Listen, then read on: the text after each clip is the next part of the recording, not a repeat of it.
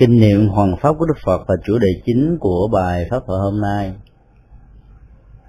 Trình bày đến kinh nghiệm phần pháp của đức phật vô cùng khó là bởi vì đứng từ góc độ của người phàm kẻ tục đã nhìn thấy được tuệ giác của một bậc khai sáng ra con đường tâm linh của nhà phật, quả thật là một việc làm không đơn giản thế nào. Rất có thể chúng ta đứng từ góc độ rất chủ quan để nhìn và đánh giá về một vấn đề mà đến lúc tầm nhận thức chúng ta không thể nào vối thế được phân tích về kinh nghiệm hoàng pháp của như lai thế tôn là một công việc rất khó rất khó là bởi vì ngài đã thuyết pháp giảng kinh mang lại lại cho quần sanh trước 45 năm trường theo truyền thống Nam Tông và 49 năm theo truyền thống Bắc Tông.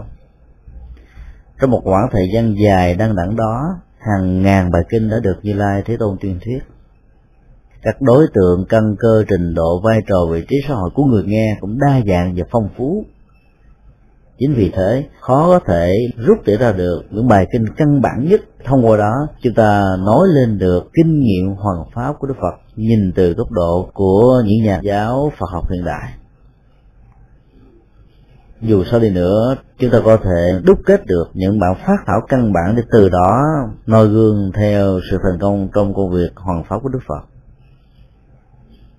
đề cập đến kinh nghiệm hoàn pháp của Đức là đề cập đến tất cả khả năng tuệ giác và cách thức vận dụng phương tiện ứng cơ khế lý trong việc tiếp tục quần sinh.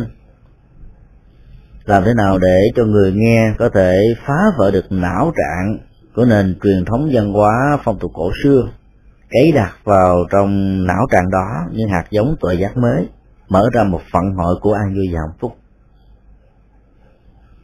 Có người cho rằng cuộc đề hoàn hóa của đức phật hoàn toàn lệ thuộc vào yếu tố tùy duyên. Gặp hạng căn cơ trình độ cao, ngày giảng những pháp môn cao. Gặp những người có ờ, căn tính trung bình, ngày giảng dạy những bài kinh có thể tạo ra sự hiểu biết ngang tầm với trình độ của họ. Tùy theo căn cơ mà ngài cho thuốc tùy theo những chứng bệnh mà ngài ban phát pháp lại. ứng bệnh cho thuốc được xem là tiêu chí tùy duyên thông qua đó chánh pháp được cấy vào trong não trạng của người nghe tạo ra một trạng thái chuyển hóa tột độ là một trong những thước đo căn bản về kinh nghiệm cũng như nguyên tắc sư phạm mà Đức Phật đã giảng dạy. Học thuyết về ngũ thừa đã phát thảo ra một chương trình hóa độ rất hoàn bị của Đức Phật, có thể đi từ con người và kết thúc ở con người giác ngộ đó là nhân thừa thiên thừa thanh văn thừa bồ tát thừa và phật thừa. Đứng từ góc độ lịch sử hoàng pháp, cách lý giải về tùy duyên không đủ sức để thuyết phục quần chúng. Bởi vì chúng ta thấy con đường hoàng hóa của ngài với rất nhiều đối tượng căn cơ có nhau đã có những sự sắp xếp rất có nghệ thuật và có phương pháp. Nhờ vào sự sắp xếp có nghệ thuật và phương pháp đó, số lượng những người tín đồ có thể hiểu và hành trì lời Phật dạy dẫn đến sự chứng đắc đạo quả giải thoát ngày càng gia tăng nếu như nó chỉ lời thuộc yếu tố tùy duyên gì tới đâu độ tới đó, không duyên không độ chắc chắn rằng con đường hoàn hóa của nhà thế tôn sẽ không được mở rộng như cách thức mà chúng ta đã từng được nghe biết trong lịch sử. Hệ thống phán giáo của các học giả và các vị tổ sư trung quốc về ngũ thừa, thì nhằm tạo ra một tiến trình hoàn pháp, có trình tự, có thứ lớp, có trước sau, có cao thấp nhằm mở cơ hội cho người nghe những con đường tiếp cận với chiều sâu tâm linh, ứng với não trạng và nghiệp cảm tâm thức của người đó. Có những bài kinh đức phật nhấn mạnh đến góc độ của nhân bản bởi vì đó là yếu tố, là nền tảng để cho người nghe có thể sống an vui hạnh phúc với hình thức của một kiếp người. Có những bài kinh ngày giảng dạy về à, phước báo con đường tu tập hành trì thì dẫn đến sự tái sanh, làm con người ở các hành tinh khác mà kinh điển thì gọi bằng một thuật ngữ là thiên giới. Nơi đó, phước lực, chiều cao, vóc dáng, hình thái, tuổi thọ, đời sống như là các điều kiện phước báo phục vụ cho an vui hạnh phúc, vốn nhiều hơn những gì mà chúng ta thấy con người ở trên hành tinh ta bà này có những bài kinh đức phật đặc biệt dành cho những người có nhu cầu tâm linh cao, tìm kiếm con đường an vui hạnh phúc, không thỏa mãn với những nhu cầu của giá trị à, đạo đức và hạnh phúc giác quan của kiếp người. Như thế tôi đã mở cửa ngõ cho con đường tuệ giác, chuyển tham tình thành thánh trí để giúp hành giả đạt được sự giác ngộ ở ngay hiện tại này. Ngài tiên thuyết về thanh văn thừa để chuyển tiếp từ thanh văn thừa dẫn đến kết quả của sự giác ngộ tục độ, thì khoảng giữa đó là con đường bồ tát đạo, mà chất liệu của yếu tố dấn thân vô ngã vị tha. Nhìn thấy nỗi khổ niềm đau của nhân loại và các chúng sinh, cũng chính là một trong những phần liên hệ đến con đường nhập thế của các ngài. Chính vì thế mà các vị bồ tát đã dấn thân vào cộng đồng, vào xã hội tiếp xúc quần chúng để ban pháp âm vi dự nhiệm vào ứng với trình độ căn cơ của họ sau khi hoàn tất hết tất cả những phương diện của bồ tát đạo với uh, muôn vạn công đức muôn vạn việc làm. Các vị bồ tát không dừng nghỉ lại và không thỏa mãn ở quả vị đạt được của bồ tát hướng tâm về tam minh trí trở thành bậc giác ngộ siêu thiệt. Học thuyết về ngũ thừa này đã mở ra một vận hội về ờ, trình tự của con đường tâm linh để giúp cho tất cả các hành giả có được những cơ hội bước những bước chân đi trên một nền tảng rất là nghệ thuật. Khi chúng ta nhìn thấy được sự hoàn pháp có một trình tự thứ lớp cho nhiều con người, nhiều con cơ, nhiều trình độ khác nhau, chúng ta thấy rất rõ là chúng ta sẽ có được rất nhiều bài học để học được ở ngài. Một hệ thống phán giáo khác của ờ, nền Phật học Trung Quốc cho rằng ngài đã nói các bản kinh từ thấp đến cao, từ phổ quát đến chuyên sâu, từ việc thừa nhận tâm thức con người cho đến lúc mình nâng lên trở thành một tâm linh của những người giác ngộ. Qua bài thơ của tổ trí khả, kinh hoa nghiêm nói đầu trong 21 ngày, kinh a hàm nói 12 năm kinh phương đẳng ở 8 năm. Rồi à, đến bát nhã pháp hoa niết bàn à, những bản kinh càng quan trọng, hướng về nhất thừa thì ngài nói ở cuối cuộc đời. Thì đó cũng là một cách thức phát họa ra được một chân dung hoàng pháp của đức phật. Rồi hệ thống bát giáo cũng là một hình thức khác nữa. Cho nên trong nền học trung hoa ít nhất chúng ta có bốn hệ thống phá thảo, con đường và hành trình hoàn pháp của đức phật. Hệ thống nào cũng có những giá trị tham khảo. Dĩ nhiên, chúng ta không nên xem tất cả những cái đó đều là những chân lý. Là vì cách thức phân tích, nhận định, đánh giá về con đường hoàn pháp, giàu là của ai, đối với như lai thế tôn cũng chỉ là một góc độ, một cái nhìn do đó, phân tích bài à, học về kinh nghiệm hoàn pháp hôm nay nó cũng chỉ là một góc độ, có thể còn tệ hơn các góc độ đã từng có trong lịch sử.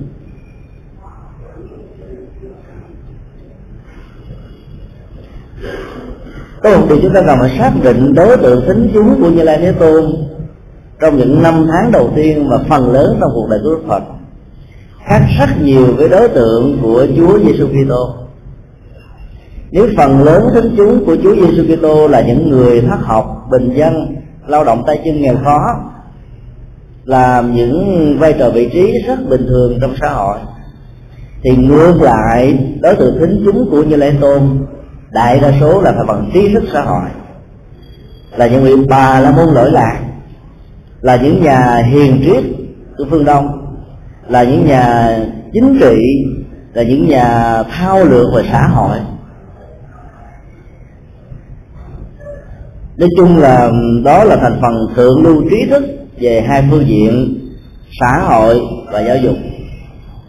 Chính vì thế mà các bản kinh mà được như lai thế tôn nói đó, thì ngài đã hạ cái tầm tuệ giác của ngài xuống để có thể đặt mình vào trong tầm hiểu của những người khác tôn giáo, khác truyền thống, để giúp cho những người này có thể có được những ngôn ngữ rất thân quen, gần gũi với cuộc sống và nền phong hóa mà họ đã từng trải qua.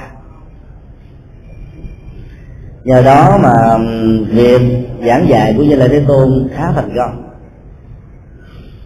Cách thức hạ thấp tiềm năng văn học tuệ giác xuống ở mức độ tầm mức hiểu biết của người nghe là nhằm để tạo ra các yếu tố của sự khai thông. Khi đối tượng đến chúng ở mức độ kiến thức trung bình. Và nếu chúng ta truyền giao những kiến thức quá cao siêu, thì họ sẽ có thể không chấp nhận. Giống như tình trạng khi có mặt ở những vùng cao nguyên. Hẻo lánh chưa có à, văn hóa và giáo dục. Chúng ta nói mặt trời và mặt trăng là hai hành tinh. Chắc chắn rằng người ở đây khó có thể chấp nhận họ chỉ nhìn thấy mặt trời mặt trăng là một vầng sáng giống như một cái dĩa là hết rồi. Hạ thấp xuống những gì mình có, hòa đồng với kiến thức của người nghe là một trong những cách thức để tạo ra một cách thế hoàn pháp nói ngôn ngữ của người nghe, nói não trạng của người nghe, và từ đó gây những hứng khởi, xóa đi được những cảm giác nhàm chán vì hiểu không được, hiểu không tới.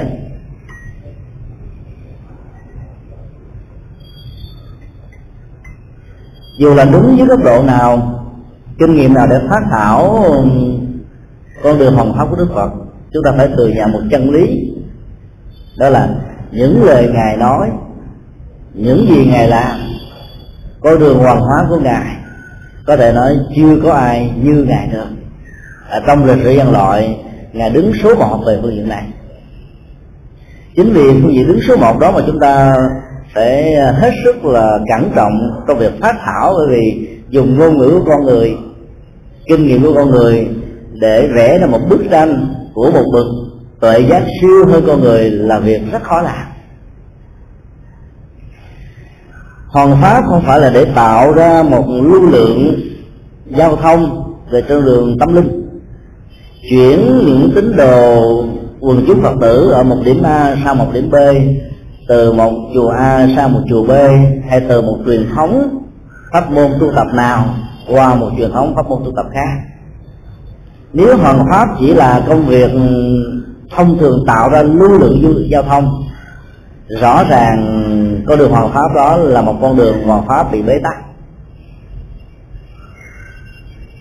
Sự vận chuyển lưu lượng du thông của người phật tử từ những truyền thống này sang những truyền thống khác là một cách thức có thể là phản phản tỉnh, mà cũng là một cách thức làm mới, hoặc là một cách thức tìm kiếm, bổ sung những gì mình chưa có, để rồi sau này trở về lại truyền thống mà mình đã từng trải qua, với một niềm tin vững chãi hơn, với một phương pháp tu tập dung thông hơn, thì được.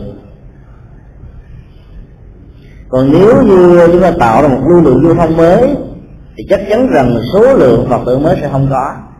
Và do đó mục đích tu hoàn pháp trở nên bị bế tắc.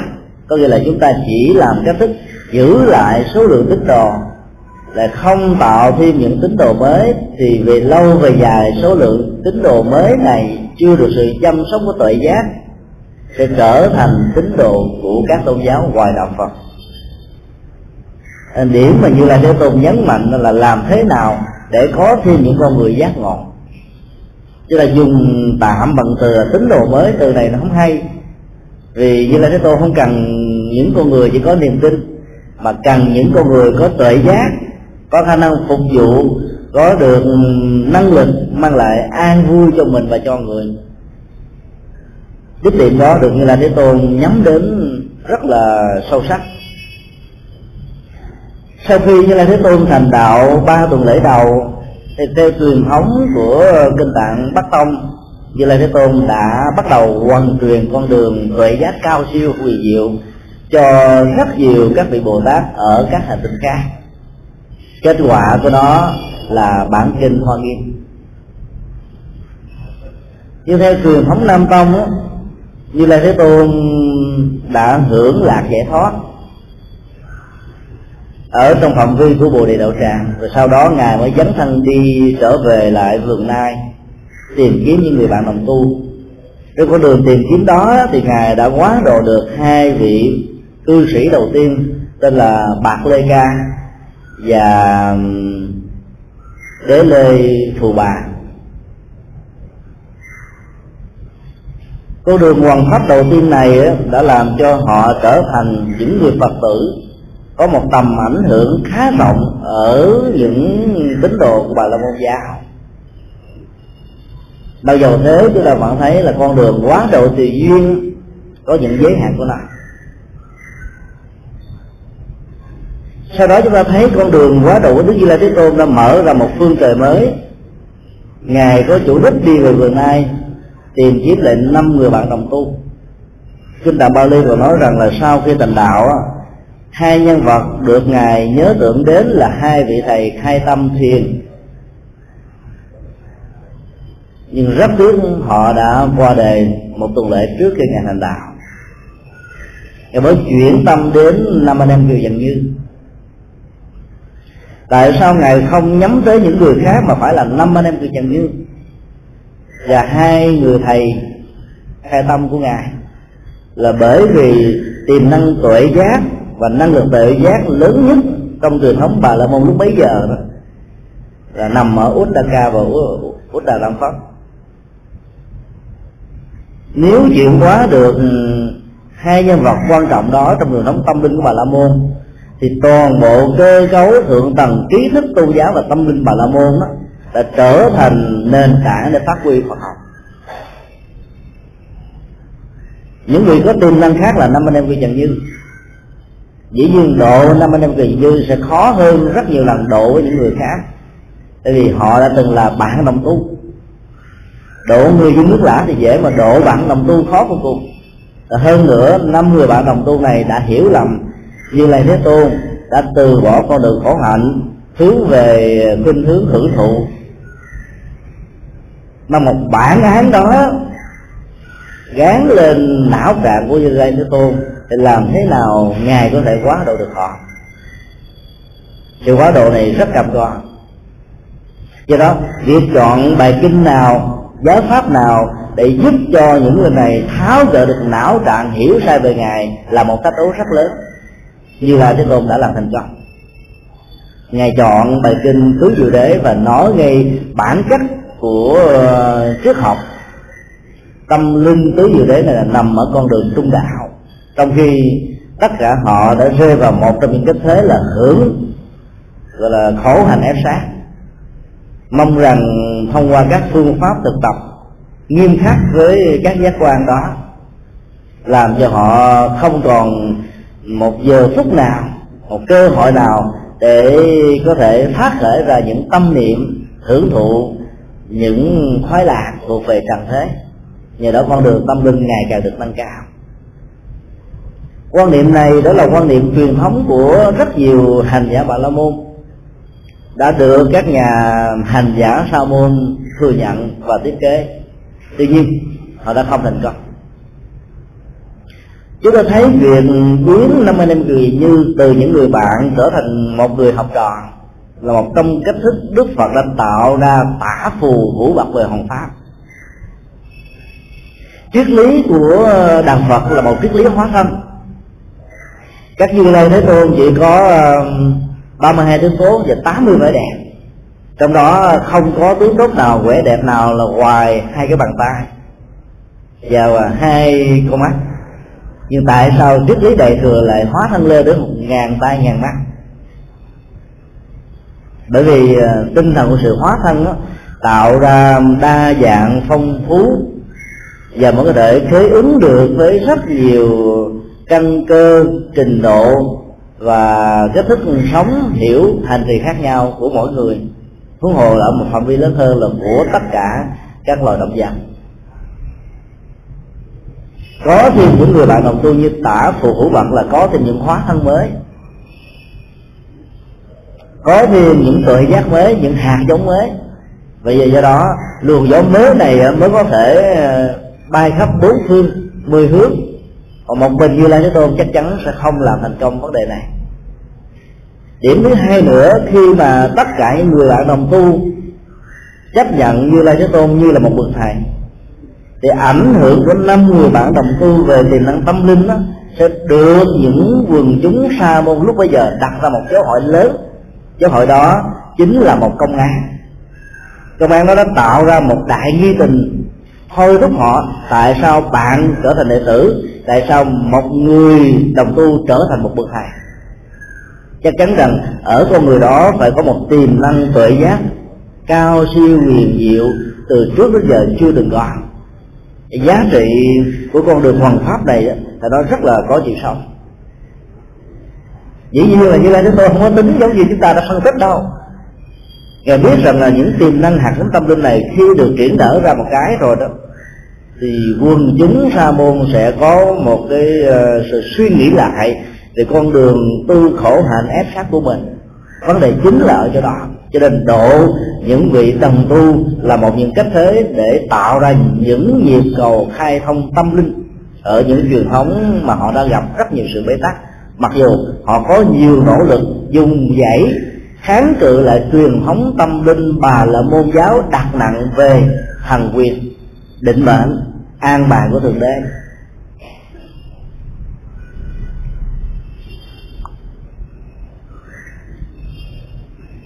Sau khi độ năm anh em cười dần như thì ngài đã độ um, những người um, thương gia. Một nhóm vai trò vị trí xã hội thứ ba trong truyền thống giai cấp mang tính cách tập thế, gia truyền con nói từ nhiều đời, trong nền văn hóa bất bình đẳng của ấn độ.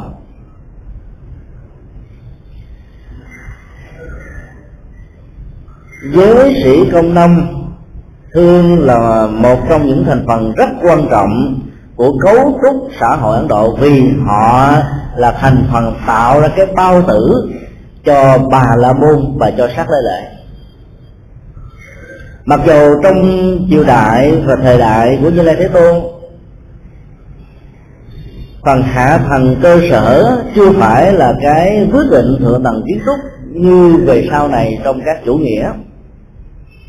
Vai trò của những người thương gia và những thành phần khác của xã hội đó cũng đóng một vai trò khá quan trọng. Như là chúng tôi đã độ được bà la môn gia xá và bốn người bạn thân nhất của ông ta tên là Vimala, Subahu, Punasi và Gavampati. Năm người này đã trở thành năm thương gia rất có tên tuổi và là những người bảo trợ cúng dường cho rất nhiều bà la môn lúc bấy giờ. Sự kiện năm người à, bà la môn có truyền thống ủng hộ lớn cho những vị tâm linh bà la môn khác. Đã tạo ra một suy nghĩ mới. Tại sao những đại thí chủ đã không còn là những người thí chủ của truyền thống bà la môn nữa, mà trở thành truyền thống thí chủ của đức phật Gautama? Câu hỏi đó đã được rất nhiều người đặt ra. Chính bản thân của gia đình gia xá cũng đặt câu hỏi tương tự.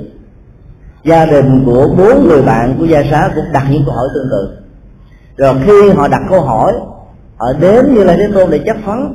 Họ muốn sĩ phải cho lai thế tôn tại sao đã quyến rũ con cái của họ? Cắt đứt gốc rễ tâm linh của họ ra khỏi truyền thống bà la môn giáo. Thì khi tới gặp như lai thế tôn, đã được như lai thế tôn truyền giao cho những bí kíp tâm linh mới. Họ trở nên là những người phật tử. Cho nhóm thanh niên bà la môn theo truyền thống tâm linh cổ xưa này đó, đã tạo ra cho như là thế tôn tìm 60 bàn tay của những người tại gia truyền bá con đường và hạt giống tâm linh vào các cộng đồng của những người thương buôn giàu có. Cái bao tử của um, nền tảng văn hóa và tư tưởng Ấn Độ lúc bấy giờ sự kiện 60 người bạn của gia xá trở thành đệ tử của Như Lai Thế Tôn đã gây một chấn động khá lớn. Chấn động này đã làm cho rất nhiều người quan nan về con đường tâm linh bà la môn mà họ đã đi qua.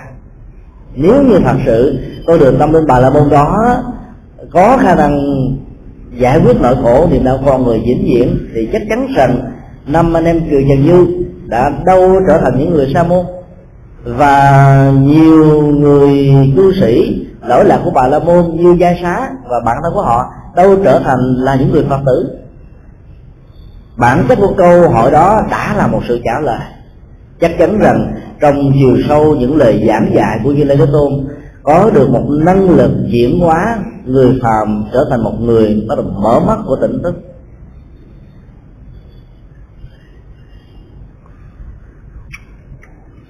Nếu như đối với các vị sa môn đồng tu, con đường và triết lý tuệ giác được như lai thế tôn sử dụng là tứ diệu đế qua triết học của trung đạo.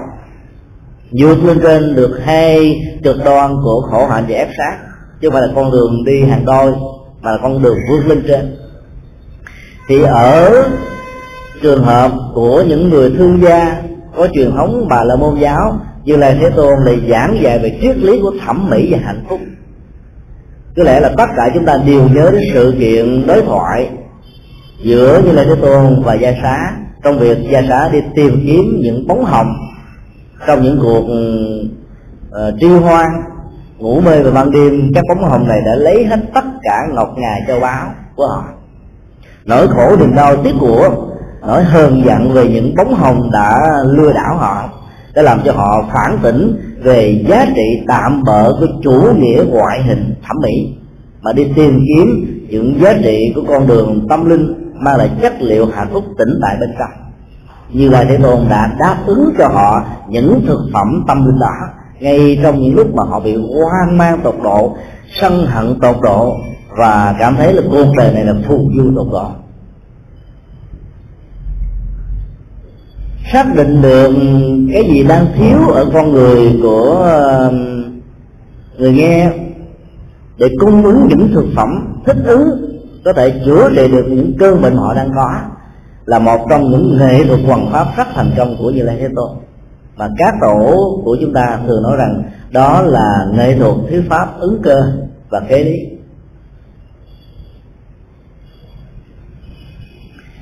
Sau khi độ được một số bà la môn và các thương gia rồi như là thế tôn nhắm đến giới chức tôn giáo. Ngoài hai vị thầy khai tâm của như lai thế tôn ra những nhân vật có tầm vóc lớn ở trong khu vực mà tầm ảnh hưởng của nền văn hóa hay là trung tâm văn hóa đó và nói đến đó, đó là cái dùng của khu vực bồ đề đậu trà và những khu vực lân cận. Đó là cái nôi văn hóa của bà la môn giáo như là thế tôn đã đi tìm kiếm ba anh em ca diếp, vì họ là ba bậc thầy lỗi lạc. U lâu thật lo ca diếp có 500 đồ đệ trí thức. Nang đà ca diếp thì có 300 và gia ca diếp có 200 số lượng của họ là cả một một ngàn đồ đệ. Bởi vì truyền thống bà la môn giáo thì không có ờ, cơ chế tổ chức như các tôn giáo khác cho nên một người nào đó có khả năng hội tụ được số lượng quần chúng vài trăm như vậy được xem là hiện tượng siêu tuyệt rất là khác thường. Như là thế tôn đã nghĩ đến việc độ ba anh em ca diếp. Và khi ba anh em ca diếp trở thành những người đồ đệ của ngài, chắc chắn rằng tín đồ của họ, những vị tu sĩ của họ nó sẽ trở thành là những nhà hành giả hoàng pháp đắc lực nhất cho như là thế tôn. Để cắt tiếng nói chánh pháp thay thế vai trò vị trí lãnh đạo của bà la môn giáo, hay nói cách khác là cúng dường vai trò đó lại cho đạo phật. Con đường tâm linh này và cấp độ quần pháp đó là một bài học rất điểm mẫu cho chúng ta. Dĩ nhiên ở đây ờ, đức phật đã vận dụng hai phương pháp quần pháp. Phương pháp thứ nhất là dùng một ừ, vài năng lực thần biến cộng với tuệ giác với chiều sâu tâm linh bằng cách ứng cơ đối xử thông qua việc nạp vào trong truyền thống tâm linh bà la môn những hiện tượng bầu cũ rượu mới. Bầu là các hình thái ngôn ngữ bà la môn giáo. Giữ nguyên không cần thay đổi. Rượu ở đây là chất liệu tâm linh, rượu bồ đề. Không làm cho người ta bị sai xưa ở trong truyền thống tập cấp bà la môn, mà làm cho họ sai xưa với tâm linh tuệ giác mới một tâm linh tuệ giác vượt lên trên mọi bất bình đẳng của xã hội, mọi lệ thuộc vào thần linh, mọi giá trị mang và đặt nặng về sự hưởng lạc dục thú của cõi đời thì chất liệu tuệ giác mới đó đã tẩy não được những đóng khuôn của truyền thống bà la môn giáo.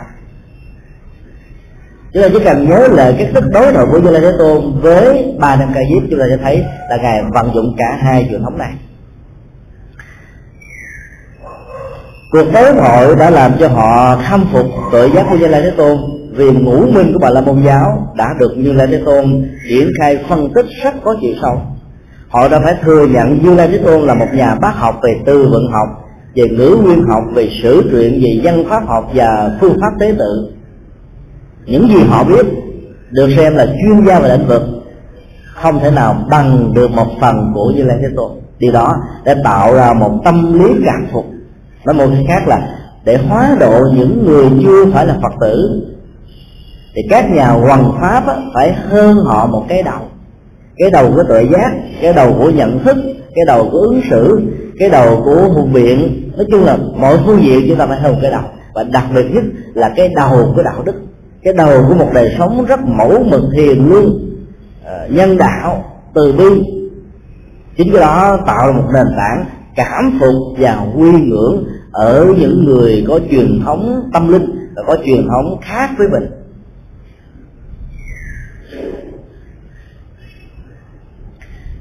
Nội dung đối thoại thứ hai diễn ra liên hệ đến cái gọi là triết lý về lửa. Ba năm ca diếp đã ảnh hưởng truyền thống của um, thờ thần lửa mang từ uh, vùng trung đông họ cho rằng phạm thiên là lửa quan trọng nhất để tôn thờ. Và ai hướng về phạm thiên mỗi ngày vào buổi sáng, thông qua sự xuất hiện của mặt trời, cầu viện cúng kiến van sinh, thì phước lộc của họ được gia tăng, hạnh phúc được phát triển, và đời sống tâm linh ngày càng được chuyển nở giống như vương mặt trời. Long lộng giữa không gian bao la bát ngát. Như là thế tôn đã ứng vào ngay trong não trạng của ờ, ba nhà tâm linh cây diếp này để nói về triết lý lửa theo cái nhìn của ngài. Tôi nói đầu tiên ngài đã dạy đó là thế giới này đang sống và sinh hoạt trong một trạng thái lửa cháy hừng, thiêu đốt. Triết lý về thế giới và lửa được ngài nói đó đó là sáu căn, tức là sáu giác quan tiếp xúc với sáu đối tượng toàn cảnh tạo ra sáu cơ năng nhận thức. 18 giới này chính là toàn bộ cấu trúc về phương diện nhận thức lượng và tâm lý học, tạo ra một quy trình được gọi là bản chất thế giới của con người và của các loài. Luôn luôn nằm ở trong trạng thái bị thiêu đốt bởi ba trạng thái tâm lý âm tính là tham lam, sân hận và si mê. Chính si mê tạo ra ảo vọng tính lòng tham tạo ra sự cạnh tranh, loại trừ, đối kháng. Và lòng sân chính là con dao để kết liễu, kết quả, phục vụ cho lòng tham này. Cái chừng đó, một triết lý rất đơn giản, nhưng rất mới mẻ, đã làm cho ba anh em ca diếp trực ngộ ra một vấn đề, đó là truyền thống thờ thần lửa. Không có giá trị về dân sinh mà ở chỗ phải làm thế nào đó nhìn thấy được nhân sinh này vận hành theo một quy luật của nó, mà các giác quan trở thành là những vị thần sai sử chối buộc con người rất nhiều. Chính vì thế mà trong nền tảng triết lý của bà la môn giáo đã dùng cái từ Indra để chỉ cho các giác quan. Mà Indra là nó phát xuất từ một từ căn là Indra, là thần sấm sét, một hình thái của thần phạm thiên họ quan niệm rằng là các giác quan là thần linh, cho nên sai sử con người, buộc con người phải làm này, phải làm thế khác ai không làm có thể là bị nỗi khổ niềm đau chinh phục và chi phối. Cho nên tu khắc chế được các giác quan được xem là người chứng đắc đạo quả do đó mà các truyền thống bà la môn giáo thường khổ hạnh ép sát là vì thế, để cho các giác quan này không còn sai sử họ được nữa như là cái tồn là đánh vào trong não trạng triết học và tâm linh bà la môn giáo, liên hệ đến các giác quan.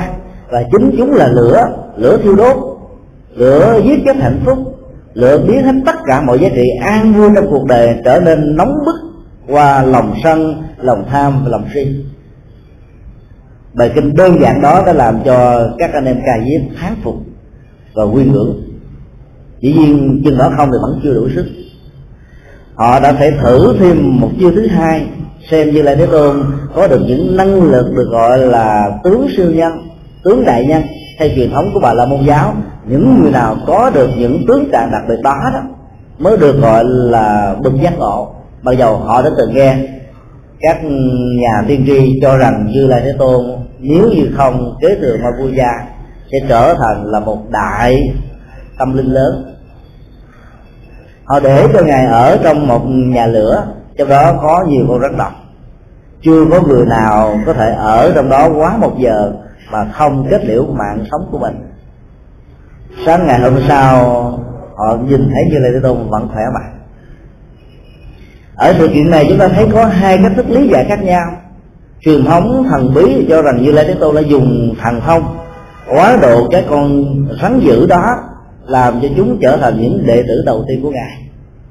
Còn truyền thống khác mang tính chất hiện được hơn.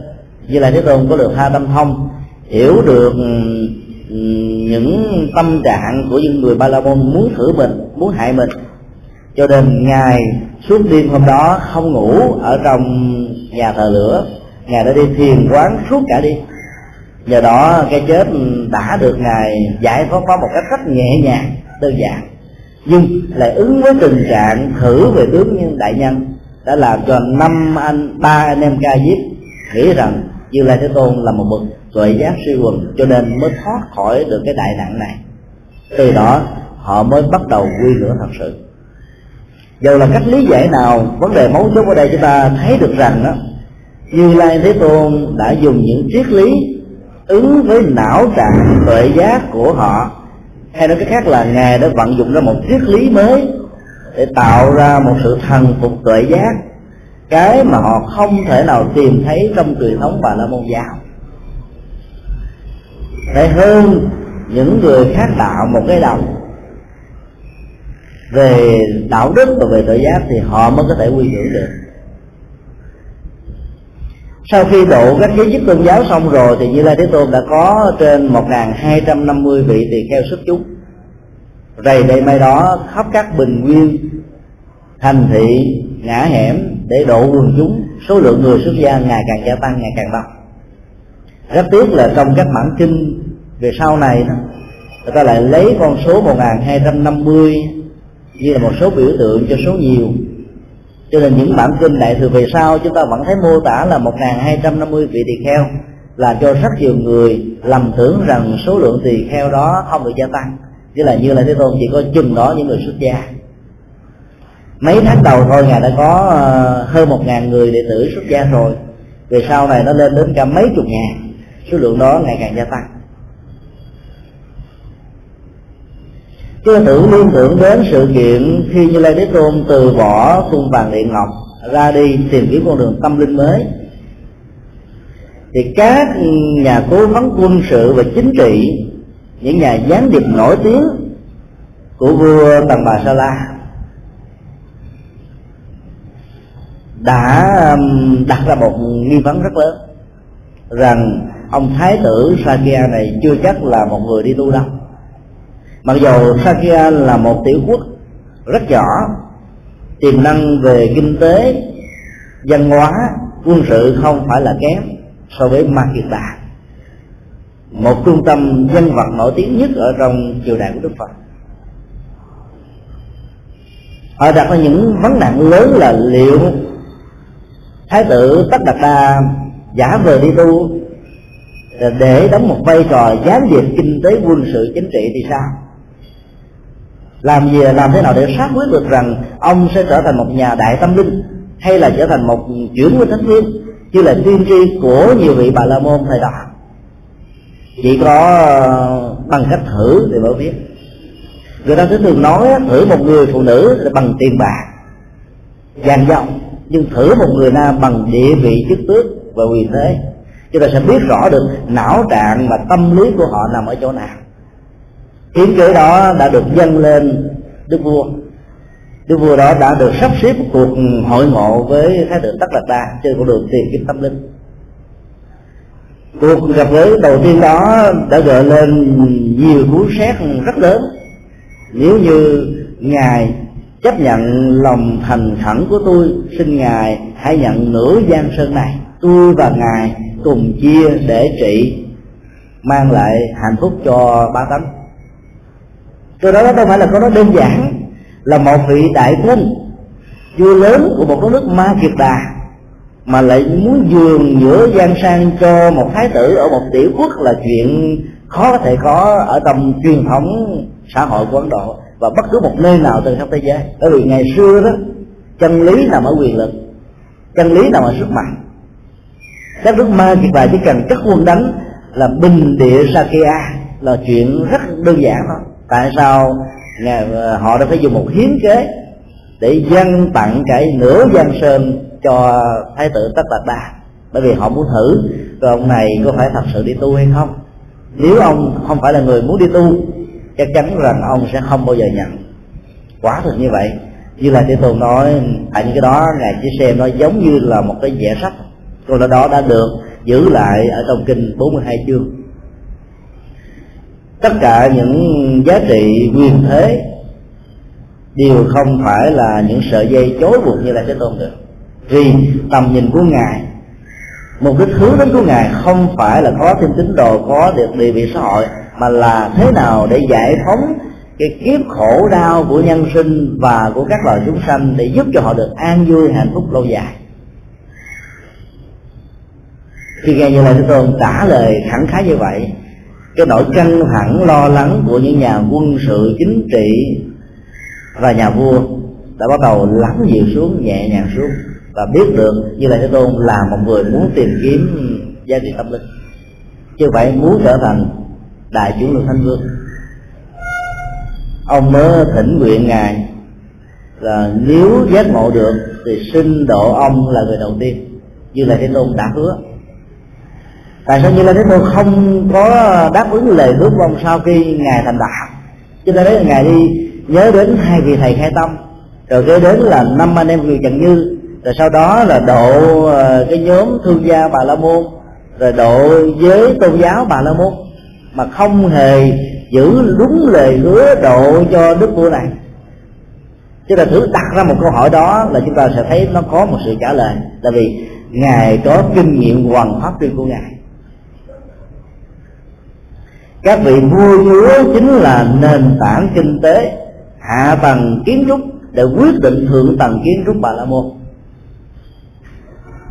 Các vị bà la môn có được sự ủng hộ của vua chúa, mà bây giờ nếu như như lai thế tôn độ vua chúa trước, thì như vậy như lai thế tôn trở thành đối thủ dù vô tình hay cố ý của những nhà bà la môn thôi.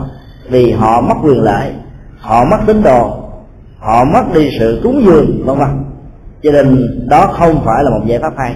Cho nên như là thế tôn vẫn nhớ lời nguyện ước của ngài độ tầng bà sa la nhưng ngài không độ. Ngài phải độ hết những thành phần khác và đặc biệt là những người bà la môn lỗi lạc như uh, ba anh em ca diếp cái thức ngài ờ, tạo ra một hiệu ứng tâm linh ở vua tầng bà sa la là ở chỗ đó. Sau khi độ xong ba năm ca diếp rồi ngài mới cho tất cả các vị tỳ kheo mới này đi về khu vực vương xá đi suốt 10 ngày 10 đêm. Ờ, rồi ờ, trong đó có ờ, một ngàn đồ đệ của nam ca diếp. Họ cầm những chiếc bát ở trên tay khắc thực từng bước nhẹ nhàng thảnh thơi trên các cánh đồng. Không hề có một tiếng ồn ào thậm chí một cái tiếng gãi móng tay cũng có thể tạo ra âm thanh nghe ở mọi người. Một hội chúng đông như vậy mà không hề có tiếng hồn, thì đó được gọi như là một sự im lặng sấm sét. Có tác dụng làm chấn động não trạng của những người theo truyền thống bà la môn và những quần chúng thông thường lúc bây giờ. Như là thế tôn đã huấn luyện họ rất là kỹ lưỡng và chu đáo. Vì từng bước chân đi của họ được gắn liền và dính với cái trạng thái chánh niệm tỉnh thức. Cho nên họ đi thông dong nhẹ nhàng, đi không phải giống như trạng thái của ờ, những người bị ma rượt đuổi, đi như những người đang bị bóp chột đang bị hối hối hối hả, vội vã về một cái chuyện gì đó. Chất liệu an lạc, tĩnh tại để làm cho họ đi rất nhẹ nhàng. Phong thái đó đã gợi lên được một bài thuyết pháp rất ấn tượng và có chiều sâu trong suốt 10 ngày đó, vua tần bà sa la đã nghe thiên hạ đồn rằng thái tử tất đạt đa đó đã trở thành nhà đại tâm linh. Ba nhà đại tâm linh lớn nhất trong truyền thống của bà la môn giáo lúc bấy giờ đã trở thành đệ tử của thái tử tất đạt đa tin này như một cú sét nổ lớn chưa từng có trong truyền thống tâm linh của ờ, ấn độ giáo điều đó đã làm cho nhà vua cảm thấy thang phục nhiều hơn cảm thấy hạnh phúc nhiều hơn. Khi đến khu vực vương xá, như lai thế tôn đã bắt đầu cho chia nhóm ra. Bởi một nhóm trung bình từ 15 cho đến 20 vị. Cũng đi bằng một cái công thức là hóa duyên, tiếp chúng, từng bước nhẹ nhàng, từng bước thảnh thơi. Để gợi ra một trong những dữ liệu quan trọng về một đời sống hạnh phúc vừa và không bị lệ thuộc trong những yếu tố và điều kiện vật chất như truyền thống bà la môn giáo đã từng giảng dạy, những con người tu sĩ của đạo phật thời kỳ đầu là những con người vô sản thật sự. Không hề có tài sản, chỉ có ba chiếc y, một cái bình bát vài vật dụng cụ cần thiết để uống, để lọc nước, để may phá để ngồi. Gần như là không còn cái gì khác nữa. Ấy thế mà trong gương mặt của họ có những nụ cười, có những ánh mắt, có những nét vẽ thể hiện ra một cách rất tự tại, nhẹ nhàng, thông dong. Mà họ không thể nào tìm thấy trong truyền thống của bà la môn giáo những chất liệu tương tự. Ở chừng đó, những giá trị thôi đã làm cho ảnh hưởng tâm linh tội giác của đức phật lớn rộng hơn nhiều. Chỉ trong vòng có mấy ngày có mặt tại vương xá thôi là ảnh hưởng tâm linh đó đã diễn ra theo một cách rất đặc biệt lắm cho nên rất tiếc là ngày hôm nay dưới ảnh hưởng và quan niệm sai lầm của um, cơ chế xã hội, người ta đã nghĩ rằng khắc thực đó là một cái gì đó như là một con ngọt của những người làm biến tạo ra gánh nặng cho cộng đồng. Truyền thống khắc thực của thời xưa đã không còn nữa. Nếu chúng ta khắc thực đúng như cách như là thế tôn đã dạy, cứ một nhóm đi khoảng chừng 20 vị, nhẹ nhàng thông dong tự tại thảnh thơi giá trị và tiềm năng giáo dục rất lớn. Đó là một bài pháp. Bởi vì ngày xưa, các tôn giáo khác nhau, họ đâu đến với nhau được. Người ấn độ là những người thủ cụ truyền thống. Những gì mà chúng ta được kinh điển mô tả cách đây mấy ngàn năm, bây giờ trở lại đất nước của ấn độ, chúng ta vẫn thấy y nguyên, không hề có thay đổi. Những con đường, những ngã hẻm, tên địa dương ở những vùng mà liên hệ đến bốn thánh tích của đức phật mặc dù trải qua rất nhiều triều đại khác nhau. Và đặc biệt đó là bây giờ giờ bà la môn giáo được xem là thể chế chính trị quan trọng nắm lĩnh thượng tầng kiến trúc của xã hội ấn độ. Ấy thế mà các địa danh liên hệ với phật thích ca vẫn còn được giữ nguyên. Truyền thống thủ cụ và bảo hộ các di sản văn hóa của người ấn độ khá tốt.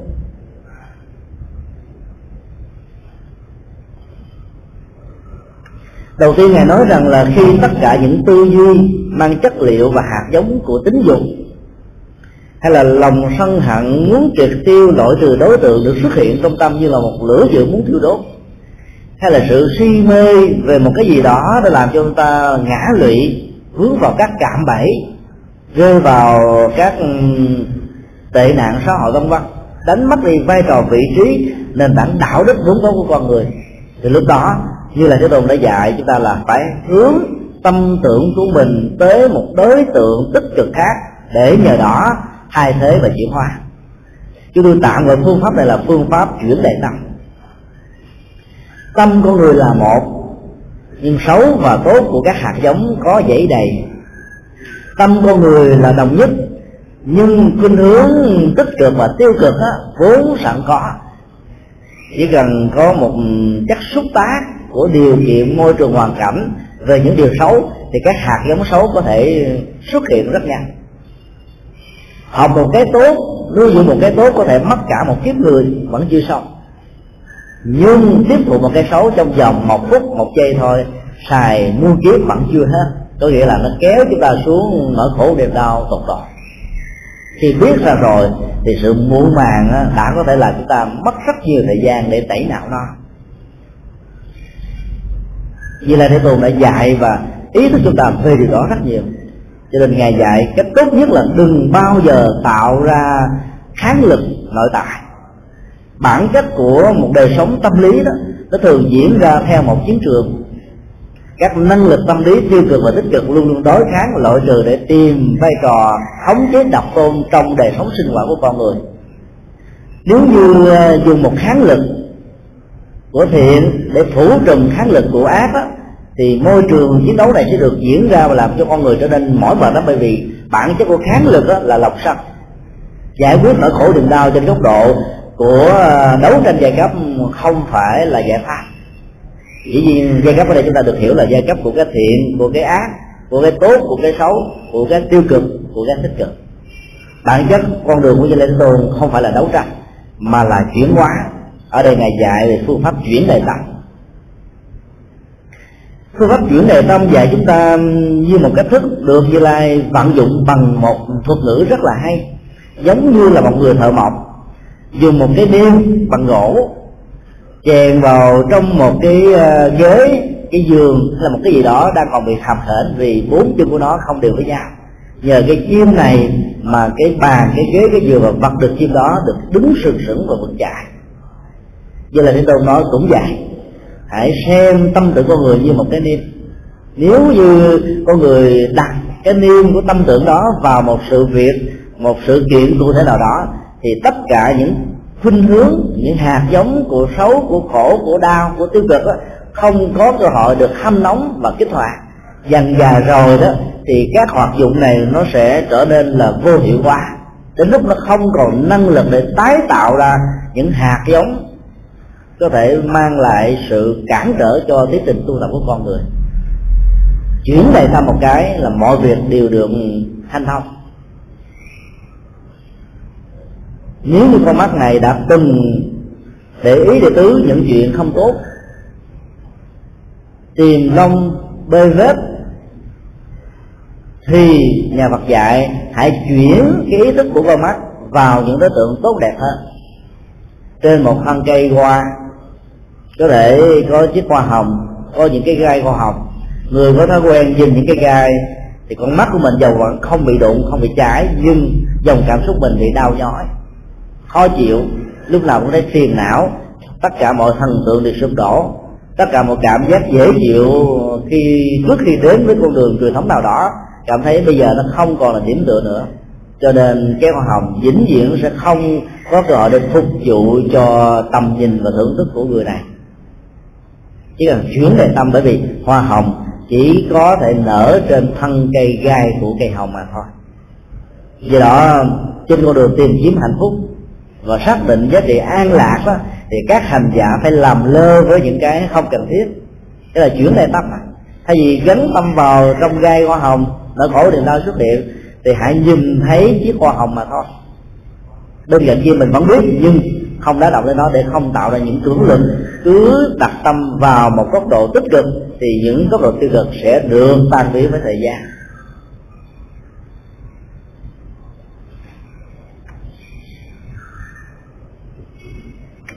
Giờ phương pháp chuyển về tâm, bạc và mở công tắc. Tâm của con người được chuyển theo hướng tích cực. An trú tạo ra một trạng thái là thân. Có được sự đồng nhất của tâm nhờ sự an trú đó ờ, hành giả sẽ có được một trạng thái thứ hai là an tịnh, tức là thân và tâm hòa đồng nhất với nhau. Thân đâu tâm đó, tâm đâu thân đó. Trạng thái nhất như này để tạo ra một trạng thái tĩnh tại, kinh an, nhẹ nhàng, thư thái, vững chãi, thảnh thơi. Bản chất của sự tập thiên quán là nằm ở chỗ này. Bản chất của các pháp môn nhà Phật là nằm ở chỗ này. Và cuối cùng hành giả sẽ đạt được trạng thái định tĩnh nhất tâm nghĩa là thân tâm như nhất không còn tách rời khỏi nhau nữa. Dầu cho điều kiện môi trường hoàn cảnh, nghịch cảnh cỡ nào, thân và tâm đó vẫn là một. Trạng thái nhất như đó là một trạng thái của ờ, chân tâm, thường trú, thể tánh tịnh minh, an lạc tĩnh tại, lâu dài.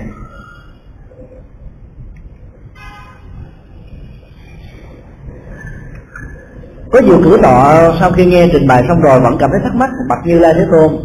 Chúng con đã từng tu tập đã từng chuyển hóa nhưng mỗi lần chuyển đề tâm mình về một chuyện khác á thì đến lúc đó, các năng lực các hạt giống cũ nó vẫn còn sức sống nó vẫn lôi kéo mình sai sửa mình nhiều quá thì làm thế nào để chiến thắng đó? Chỉ là thế tôn lại dạy một phương pháp khác đó là nhận diện được trạng thái và tình trạng nguy hiểm của những yếu tố tâm lý và những hành vi tiêu cực. Cái nhận diện bản chất của khổ đau đó, đã làm cho con người tởn khổ đau, sợ khổ đau, không dám lăn vào khổ đau nữa.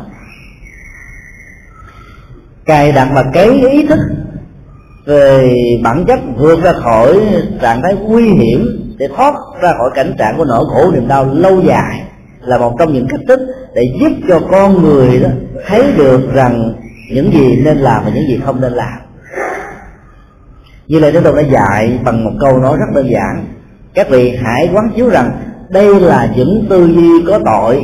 Đây là những tư duy xấu mang lại quả báo khổ đau cho mình và cho người. Nói một cái khác là quan niệm, quán tưởng đó đã tạo ra hạt giống của lương tâm, đã tạo ra hạt giống của sự xấu hổ, đã tạo ra hạt giống của sự đổi mới đã tạo ra hạt giống của sự cấp tăng đời sống đạo đức và tâm linh. Câu nói đó nó gồm có hai vế. Vế một á, là những tư duy có tội tức là hạt giống nguyên nhân sự khởi thủy. Và cái thứ vế thứ hai là mang lại quả báo khổ đau. Ở đây như là thế tôn muốn cho mọi người nhìn thấy được cái hậu quả của nó làm cho những người khác tởn da gà mà không dám làm vì sau này các chủ nghĩa học thuyết nào cho rằng chết là hết à? Có thể rơi vào sự lầm lẫn lớn. Bởi vì họ có thể thấy rằng họ không có đó. Phải chịu trách nhiệm về tư cách đạo đức về những hành vi mà họ đã làm. Cho nên, một lúc nào đó chỉ cần những cám dỗ nhỏ thôi, có thể làm cho họ bị sa ngã, mất phương hướng, quên lối về, nỗi khổ niềm đau gia tăng. Cho nên ý thức về à, truyền thống đạo đức được tồn tại với hình thức là các dạng năng lượng sống, truyền thừa từ đời này sang kiếp khác đã làm cho con người phải sợ về một quả báo ở đời kiếp về sau. Nếu như không chịu uh, nắng và hướng nó về con đường tốt đó, về sau này ở khổ niềm đau chính là cái gì đó đeo đuổi chúng ta như là bóng không về hình.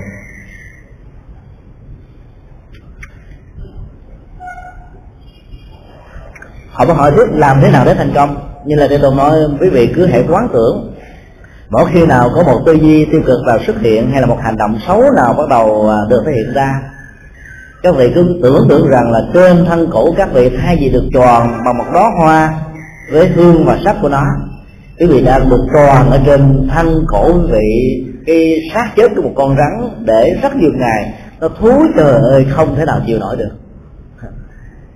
Rồi những con dòi, những con vi trùng khác đục ăn làm cho nhiễu nhão các chất độc ở trên cơ thể chúng ta là chúng ta không thể nào hình dung và không thể nào chấp thừa nhận nó. Thì quán tưởng tất cả những hành vi xấu đó đó, giống như là cái xác chết của con rắn, xác chết của con chó, hay là xác chết của con người đang đè nặng trên sự sống của chúng ta. Từ đó nỗi đau đã tạo chúng ta phải ghê tởm về điều xấu, tạo chúng ta ghê tởm về những điều không tốt. Ý thức về điều xấu đã làm cho điều xấu đó giảm đi mấy mươi phần trăm. Phần dẫn nhập của kinh địa tạng có một câu rất hay ham vui khổ vô cùng. Nên đó là một cái cách thức cấy đặt những hạt giống của tội giác của ý thức. Bây giờ người ta đã buông các nhà sản xuất những uh, loại thuốc lá có thể có độc tố cho con người hãy ghi trên lý thuốc lá một câu hút thuốc lá có hại cho sức khỏe. Đó là cái đặt ý thức về nỗi khổ niềm đau ảnh hưởng đến mạng sống và tuổi thọ con người để cho con người từ bỏ một cách có ý thức. Nói một cách khác là cài đặt ý thức bằng phương pháp nhận diện sự nguy hiểm của chúng ở hiện tại và trong tương lai để giúp cho rất nhiều người trong chúng ta có thể xa lì được nó.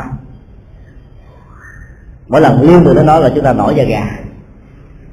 Ai đã từng bị phỏng một lần mỗi lần bàn tay mình tiếp xúc gần với cái gì đó, có chất nóng chút xíu, là ý niệm về nỗi khổ niềm đau của cái phỏng cháy da đó bắt đầu xuất hiện. Mà nếu như ai đó không có cảm giác tởn da gà đó đối với nỗi khổ niềm đau đã từng diễn lại với mình một lần trong quá khứ, thì người đó đã bị chai sạn tự giác lúc đó phải đánh thức tìm năng tự giác của mình lên, thì mình mới có thể vượt ra khỏi được nói một cái khác là trong nỗi khổ niềm đau mà không tìm cho mình được con đường giải thoát, thì trong lúc mà mình hưởng thụ phái lạc đó, chắc chắn là sự bích ngõ sẽ là một chân lý. Giống như một con cá lẳng lờ dưới nước bởi trên đó nó có một vết dầu loa, phủ trình hết mặt nước. Con cá này nếu nằm như tại chỗ nó sẽ chết. Nó dễ dùng tại chỗ thì nó cũng tiêu. Bây giờ nó nhảy thoát lên khỏi mặt nước nuốt những không khí trong lành bên trên, rồi chùm xuống ở dưới lòng nước sâu. Nó có thể tồn tại trong một thời gian ngắn ngủi nữa. Có thể còn lại là nó phải đi tìm một giải pháp lâu dài. Nhớ rằng là ở đây sẽ chết. Uống nước này vào cũng chết. Nuốt thở không khí ở trên mặt nước, rồi chùi xuống dưới mặt nước rồi nó cũng sẽ chết. Có thể còn lại, có thể vẫn có thể bị chết, nhưng cũng có thể tìm ra con đường của sự sống. Đó là phải bơi đi chỗ khác sự bơi đi chỗ khác đó phải là đặt trên nền tảng của nhận dạng sự nguy hiểm rằng nếu tôi tiếp tục ở đây, sống ở đây với bầu không khí, với môi trường điều kiện hoàn cảnh của những cái tiêu cực đó, mạng sống của tôi sẽ chết trước khi tôi có thể mong đợi. Ý thức về nỗi khổ niềm đau đó đã làm cho con người thoát khỏi khổ đau. Đất nước Singapore là một đất nước được gọi là sạch, xanh và đẹp. Một đất nước rất nhỏ như là đảo phú quốc của Việt Nam lượng du khách trở về đây phải nói khá lớn vì nó để lại rất nhiều ấn tượng. Người ta đã dùng một ờ, khái niệm bằng tiếng Anh để chơi chữ five country country quốc gia. Five có nghĩa uh, thứ nhất là đẹp nghĩa thứ hai là phạt vì quốc gia này cài đặt ý thức về nhận diện khổ đau trong những hành vi đó trái lại với nền văn hóa cộng đồng và tập thể đó, thì người đó sẽ bị phạt.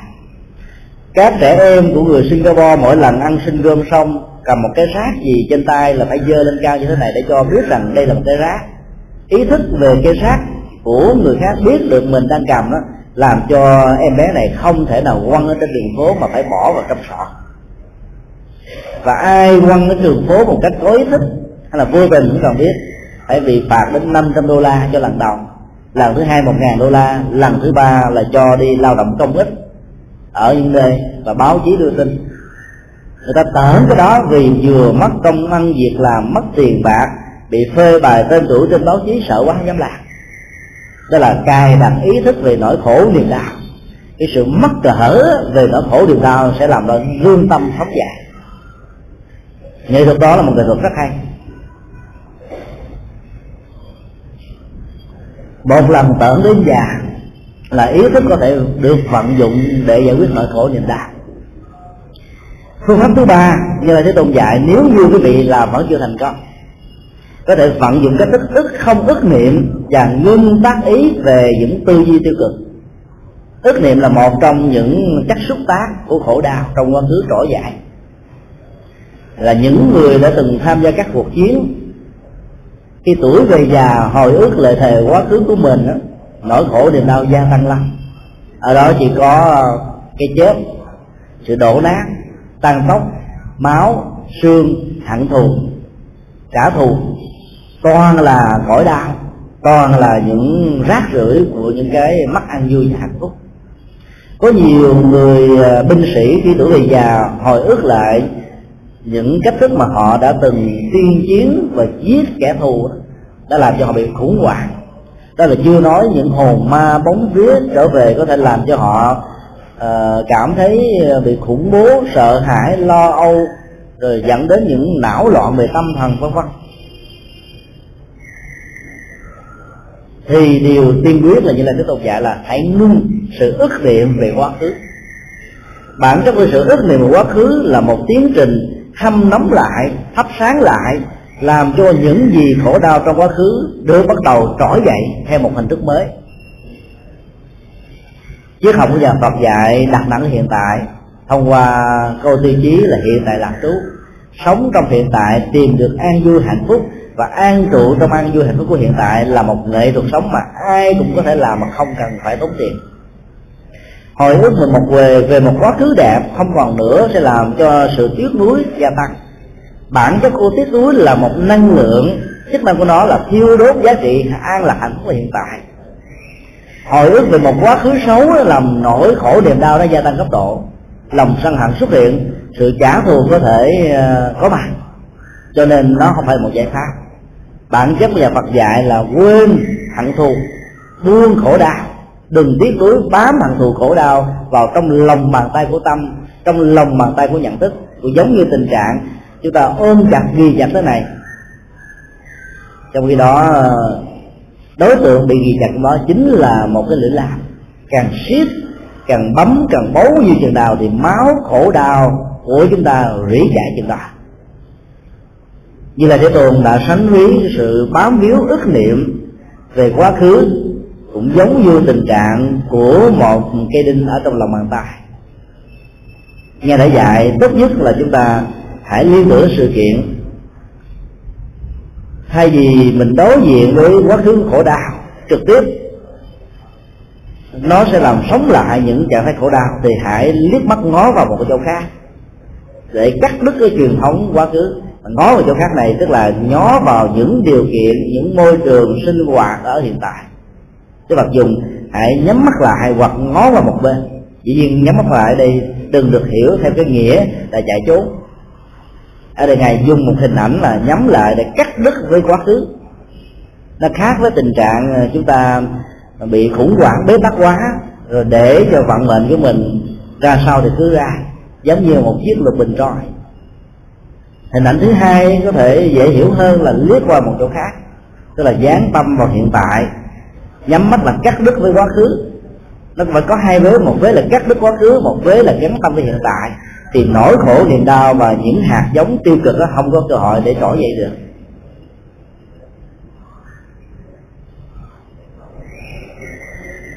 Đây là một trong những nghệ thuật đóng cửa nhận thức khổ đau và kinh nghiệm khổ đau trong quá khứ một cách dễ dàng. Nó không hề có những kháng lực. Bởi vì cố quên đó là một hình thức nhớ dai nhất. Ở đây ngài không dạy chúng ta cố quên, mà dạy chúng ta quên một cách ừ, rất có nghệ thuật nhẹ nhàng. Không phải dùng ý thức để quên nó, mà dùng sự thay thế của cái nhìn tâm ở quá khứ trở thành cái nhìn và quán chiếu tâm ở hiện tại. Cuối cùng, như là tôi nói, nếu như các vị vẫn chưa có thể làm thành công, thì hãy vạch mặt chỉ tên khổ đau nhìn vào nó với một thái độ rất dứt khoát và rõ ràng, là dùng một cái câu như thế này. Chúng bay, các ngươi là nhà của khổ đau là nhà của sanh tử, là người dệt ra những bất hạnh trong cuộc đời. Ta đã nhìn thấy được mặt mũi thật của các ngươi rồi. Đừng hòng có thể đưa bản sống, bản chất đời sống của ta vào trong khổ đau một lần nữa. Như là tôi đã dạy một câu tâm niệm rõ ràng như thế đó nó nó là một cái nghệ thuật rất rất hay. Ở chỗ là mỗi khi chúng ta vấp phải nỗi khổ niềm đau, chúng ta phải nhớ rằng đây là cái điều mà mình không nên tái phạm lần thứ hai. Không nên vào một lần nữa, cũng không nên tạo điều kiện cho những cái đó có thể xuất hiện với chúng ta. Và mặt chỉ tên nó, hăm dọa nó, để nó không bao giờ có cơ hội đến với mình. Một khi mà nó cảm thấy bẽn lẽn hạn thùng trước cái sự biết và ý thức của người khác rồi nó không có cơ hội để lây lan nữa. Cho nên ý thức về nỗi khổ niềm đau vạch mặt chỉ tên chúng là làm cho chúng bị chấm dứt một phần nữa. Nên triết học ở trong kinh trung bộ này đã được kinh viên giác đó, sử dụng bằng một hình ảnh nghệ thuật mới rất hay rất ấn tượng. Tri huyễn bất ly bắt bác phương tiện. Bản chất của một nỗi khổ niềm đau là một mộng huyễn. Nó tồn tại như là một sự thật có thật nhưng nếu chúng ta làm lơ nó, không để tới nó, hoặc là muốn cho nó được giải phóng chỉ cần cấy đặt ý thức của chánh niệm vào bên trong thực tại của nó, thì nó bỗng dưng sẽ bắt. Biết được huyễn thì huyễn sẽ à, vẫy tay chào chúng ta. Bắt tác phương tiện là không cần phải dùng những phương tiện tạo ra sự cưỡng lực, đấu chiến nội tại bên trong. Bởi vì cái đó nó để lại lòng sân, nó để lại sự căng thẳng nó để lại những trạng thái không thoải mái cho hành giả tu tập và có thể dẫn đến sự khủng hoảng về sau này. Cho nên tu tập với nhà Phật là một nghệ thuật chuyển hóa chứ không có dùng cưỡng lực. Thì sau khi nói bài kinh nói xong thì rất nhiều người phật tử đã trở thành những bậc giác ngộ. Nhiều vị xuất gia đã trở thành uh, những nhà tâm linh cao hơn sâu sắc hơn. Có nhiều bài học kinh nghiệm hơn để chuyển hóa nỗi khổ niềm đau cho bản thân mình chúng tôi nêu ra hai sự kiện cụ thể. Một sự kiện quá độ trong lúc là những người nghe chưa phải là một phật tử và quá độ trong một tình trạng những người này đều là những hành giả rồi. Để chúng ta thấy được là con đường hoàn pháp và kinh nghiệm của ngài sử dụng hoàn toàn khác biệt để tạo ra hiệu ứng tâm linh ở người nghe, tạo ra tiến trình của sự hành trì. Chúng ta phải xác định rõ đối tượng thì chúng ta mới có thể mang lại an vui hạnh phúc cho cho họ được. Trao cho người nghe một nội dung Phật chất. Một cách thích ứng là một trong những nghệ thuật mà tất cả các nhà hoàng pháp và giáo dục Phật học hiện đại cần phải quan tâm. Nội dung Phật chất đó có thể được nắng tạo ra theo nhiều cách thế khác nhau. Có thể dưới hình thái một bát cơm, dưới hình thái một tô canh, dưới hình thái các món ăn. Chế biến. Nhưng bản chất chất liệu ăn vừa hạnh phúc của nó phải có. Giống như chúng ta làm đồ chai đa dạng phong phú nếu như các đồ chai đó theo công thức của đài loan, thì rõ ràng chất bộ không có, độc tố gia tăng tuổi thọ con người và bệnh tật lại có thể xuất hiện. Thì tốt nhất là chúng ta không nên biến chế chúng. Thì tương tự cũng vậy, việc biến chế và trao cho người nghe một nội dung vật chất là một nhu cầu. Nhưng biến chế thế nào, tạo ra thế nào để cho nhu cầu đó có thể phục vụ lâu dài và không bị giới hạn trong bối cảnh lịch sử, và nhất là bối cảnh của một triều đại chính trị nào đó, là điều mà chúng ta không thể nào, gọi là, không nhớ được. Điểm thứ hai là như lai thế tôn đã lập lại chân lý của ngài bằng nhiều hình thái khác nhau. Đối với năm anh em kỳ diện như thì ngài nói nó bằng một công thức triết lý màu nhiệm nhất chưa từng có trong lịch sử của ấn độ giáo là tứ diệu đế. Thông qua con đường hành trì tu tập, đặc biệt nhất là bát chánh đạo nhưng đối với những nhà bà la môn, đặc biệt là ba nơi dưới thì ngài hoàn toàn không công thức này. Mà ngài dùng hiện tượng bầu cũ rượu mới để cho tiến trình của kháng cự văn hóa, tôn giáo và tâm linh không được diễn ra ở những người nghe. Họ thấy rằng đây cũng là một triết học về lửa, cũng là một triết học về sự tôn thờ. Nhưng mà lửa đây là lửa của các giác quan bị sai sử bằng các đối tượng trần cảnh của nó. Làm chủ được nó thì hành giả trở thành người an vui và hạnh phúc và hành giả đó là người đáng được tôn thờ. Chứ không phải ông thượng đế, ông phạm thiên, các vị thần linh là người đáng được tôn thờ. Triết học đó rất là sâu sắc. Còn đối với ờ, các vị chính trị, không cần phải nói nhiều, mà sống bằng đạo lý, bằng những ảnh hưởng trong cuộc đời, trong xã hội, trong cộng đồng, họ thấy rằng là tới quy ngưỡng vào những bậc tâm linh như thế này có lợi cho họ, vì họ sẽ có thêm được những nguồn chúng mới họ sẽ bớt đi những sự kháng cự ở những người đối lập họ sẽ có được nền tảng đạo đức và tâm linh để học hỏi, để phát huy. Thì họ sẽ theo. Không cần phải vận dụng cách đối tác, biến mình trở thành một bộ phận cho một chính thể nào đó. Cái đó là con đường chúng ta cần phải gánh cuối cùng, chân lý tâm linh của đức phật. Mặc dù rất nhiều các hành giả chỉ cần nghe một bản kinh có thể trực ngộ được bản tâm, giác ngộ được, giải thoát lâu dài. Nhưng phần lớn đối tượng canh cơ đến chúng còn lại của như lai thế tôn, mặc dầu xuất thân từ giới có học thức và giới có vị vị thế xã hội trong cuộc đời, thì tiến trình tiệm tiến để tiêu hóa đòi hỏi cần đến những thời gian nhất định để tu, để tập, để chuyển hóa những hạt giống của nỗi khổ niềm đau. Chính vì thế mà các nhà hành giả, các nhà hoàng pháp cần phải ý thức về tính kiên nhẫn trong vấn đề huấn luyện một đối tượng nào. Do đó, khi chúng ta đi làm từ thiện ở các trung tâm, ở các trại cải huấn, chúng ta đừng nên vội vàng phải làm có nghệ thuật, có phương pháp. Một năm mà tới đó một lần, giống như là nắng hạn cây gắt, những giọt nước vừa nhiễu xuống một cái là bốc khói liền, nghĩa là nó không thấm béo vào đâu cho nên chúng ta không cần phải làm nhiều mà hãy làm tập trung vào từng những trung tâm một trung tâm đó chúng ta có thể đi một năm trời liên tục. Mỗi một tháng tới đó giảng một lần, tối thiểu hoặc là hai lần, càng hay. Mỗi một lần giảng có thêm những phần quà nho nhỏ, vừa có vật chất, vừa có tinh thần, vừa có tâm linh, vừa có thực tập. Và sau một năm giảng như vậy đó, chúng ta tổ chức quy tập thể. Cái thức này chúng tôi và một số thầy khác đã làm rất thành công tại trung tâm cải huấn tăng hiệp tỉnh bình phước và một số trung tâm cai hiện tại thành phố hồ chí minh và bà rịa chúng ta cho nên chúng ta phải tạo ra tiến trình của mưa dầm thấm đất vì con người căn cơ đó đa dạng phong phú.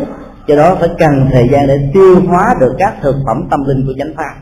Như là thế tôn đã làm điều đó, cho nên các bản tin của ngài được lặp đi lặp lại nhiều lần. Cùng một nội dung, nhưng dưới các hình thái, dưới các ví dụ, dưới các ngụ ngôn, dưới các cách tính kể chuyện rất đa dạng phong phú khác nhau, làm cho người nghe không bao giờ có cảm giác nhàm chán thì lúc đó mới có thể tạo ra được sự thành công. Cái quan trọng cuối cùng chúng ta thấy như là chúng tôi sử dụng những nghệ thuật rất đơn giản và linh động.